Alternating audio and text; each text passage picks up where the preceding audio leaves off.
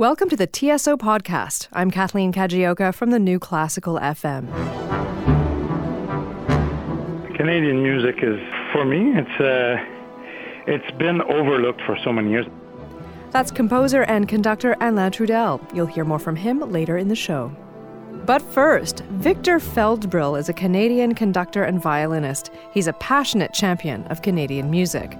Feldbrill was resident conductor with the TSO from 1973 to 1975 and the founding conductor and music director of the Toronto Symphony Youth Orchestra. He returns to the TSO stage this Saturday to conduct a suite from John Weinzweig's Red Ear of Corn ballet. Victor joins me and my co host, TSO bassoonist Fraser Jackson. Victor, welcome to the show. Thank you. So tell us about John Weinzweig. What was he like? Well, John was a man of great purpose, very determined, wonderful sense of humor, and uh, but would take no guff from anybody actually, and uh, really was a, a sort of Don Quixote of music. I think he was always fighting windmills of people who certainly didn't want to hear anything that was written after 1800. but um, he was a terrific teacher, a teacher who allowed his students, his composition students, to develop as individuals and not copies of him. So he brought to his teaching all the things that he believed in in music, clarity, no stuffiness, um, everything to the point. and each one of his students, no two of them sound alike, which is most unusual. Who are some of his students that you can uh, point us well, towards? I'd have to have about five hands and, and two feet more Right. to count them off, but like, certainly Harry Somers, Oh, sure. Harry Freedman, John Beckwith, and uh, it, the list goes on and on. Murray Schafer. I think every important composer in Canada practically had uh, gone through his hands somehow. Now we were chatting uh, just just before uh, this chat that uh, we met you and I at a for a concert remembering John Weinzweig, and I remember from that program how diverse his music was. Exactly, exactly. Uh, for example, the work I'm doing uh, on this particular concert, the the Red Ear of Corn, was a commission by the Volkoff Ballet. I don't know if you're familiar with that at all. One of the pioneers of ballet teaching in, in this country. Not the only one, but certainly one of the main ones. And uh, the National Ballet, of course, was formed in Toronto. And I think it directly came out of the Volkoff School, I think. And they commissioned a folk tale which involved uh, our native people and uh, some kind of a legend about corn with blood on the thing and so forth. I can't remember the whole story, but the suite from that has uh, had quite a popular life of its own. Uh, much like you know music of Stravinsky, you don't see the ballets, but you certainly you certainly hear the music. It's it, it's it's that sort of thing. So I was actually I actually played in the first performance of the work. So um, it's been with me for a long time. Now, what does it mean to you to be returning to the TSO to conduct Weinzweig? What does it mean? Yeah, what it to you personally? Well, I'm looking forward to it. I mean, you know, my whole life was involved with the Toronto Symphony from the time I was about 17. My, I first conducted them when I was 18. That was almost an annual event um, from that time on, except for a couple of years during the war, because Sir Ernest Macmillan took great interest in me and gave me my first opportunities, and including appointing me as assistant conductor uh, in his last year. And then I had, you know, positions with the orchestra as resident conductor and so forth. And um, I made it a point that wherever possible, and it was a lot of events, I would include a Canadian work on the program. And um, I created the light classics.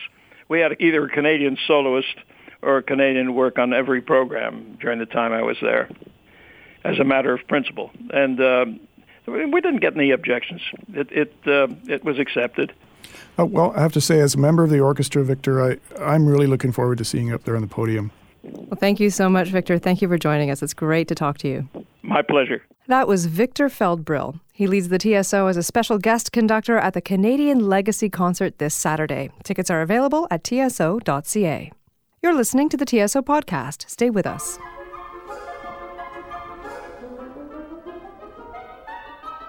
We're joined now by Canadian composer and conductor Alain Trudel. He's the music director of the Laval Symphony Orchestra and was conductor of the Toronto Symphony Youth Orchestra from 2004 to 2012.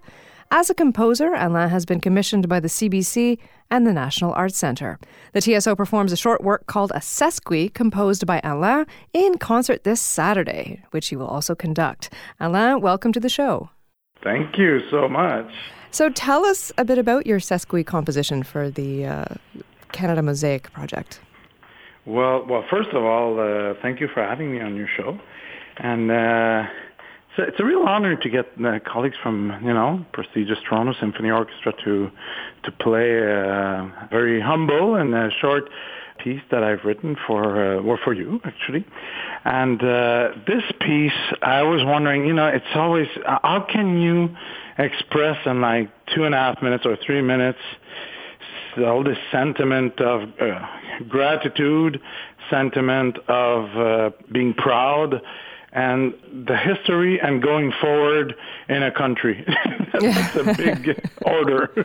Absolutely. So, how did you do it? For this, when we started talking about it, I started scribbling little things already, you know, like uh, motifs, something that would talk about the nature, because Canada does a lot about open space, nature. It's also about the the first people that, that have been here. It's also about us now, all, all together. I want to have something that was inclusive. And, you know, 150 for country is quite young. So we really, I want to have something that would talk about the birth, you know, so something that's moving forward and finally uh, integrating all that we've learned over the last 150 years and uh, you know just, just having, of course, without any pretension. I mean, it's just some ideas that I had that put down on paper, and um, I put all these thematical uh, moments together. That sounds like a tremendous achievement. It's going to be exciting to hear all of that in just two and a half minutes. You mentioned wanting to express gratitude and pride in Canada. Yeah. Can you expand on that for, for us, what your pride is towards mm. this country? Well, I have the great fortune of traveling a lot from and with my work, travel all over the world. And you know, sometimes, of course, I will go to a place like I don't know Kuala Lumpur, like the orchestra there, or I will go to a place in the States or in Europe where it's great, right? It's a, they live a little bit more like us, or some of them are even richer. But a lot of places you go around the world, and the majority of the places, you know, you start to appreciate the fact that the Canada is probably it's the best place to live in the world. First of all, it's the safest place to live. You know, we we're so so fortunate, and I feel like you know uh, uh, when we live uh, by our Canadian values, you know, compassion, uh, sharing, and and really like supporting each other then then we truly are because it's not a question of where the land is it's what it is. And what it is is what the people make it.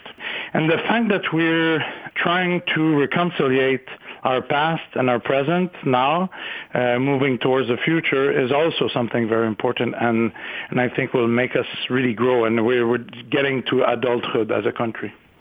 Well put. Um, I'm wondering what your perspective is on Canadian music these days Canadian music is, for me, it's uh, it's been overlooked for so many years. Well, in my field, of course, I spent so much time either getting new pieces written or uh, performing the, the standard works because to play a piece once is one thing.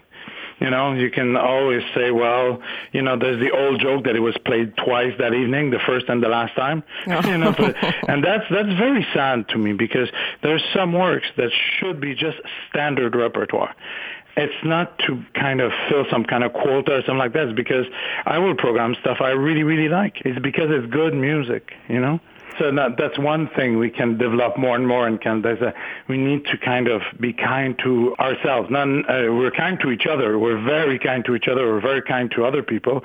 We try to, to make everybody all right around us and we forget a little bit about, about our own culture and about, about our own aspiration as Canadians. Well, something to think about. Thank you for sharing that. And thank you for all of your thoughts on all of this music today. Uh, well, thank you for, for interviewing me, and I'm really looking forward to seeing all of you at the concert. As are we. Take care. Thank you. That was Alain Trudel. You can hear the premiere performance of his new piece this Saturday. It's the first concert of the TSO's Canada Mosaic project. Tickets are available at tso.ca. That brings us to the end of this week's TSO podcast. Don't forget, let us know what you think of the show. Send an email to community at tso.ca or leave a note on our Facebook or Twitter pages. For more music and stories from the Toronto Symphony Orchestra, join us on Sunday night with the TSO. That's every Sunday at 8 p.m. on the new Classical FM. I'm Kathleen Kajioka. Join us next Monday for another episode of the TSO podcast. This winter, escape into music with the Toronto Symphony Orchestra. On February 1st and 2nd, the TSO joins forces with the Amadeus Choir and Elmer Iseler Singers in Gabriel Fauré's soul searching Requiem, featuring must see performances by eminent guest vocalists Russell Braun and Karina Gauvin. Feel the power and passion of Fauré's Requiem. Two shows only, February 1st and 2nd at Roy Thomson Hall. Don't delay. Order superb seats today at tso.ca.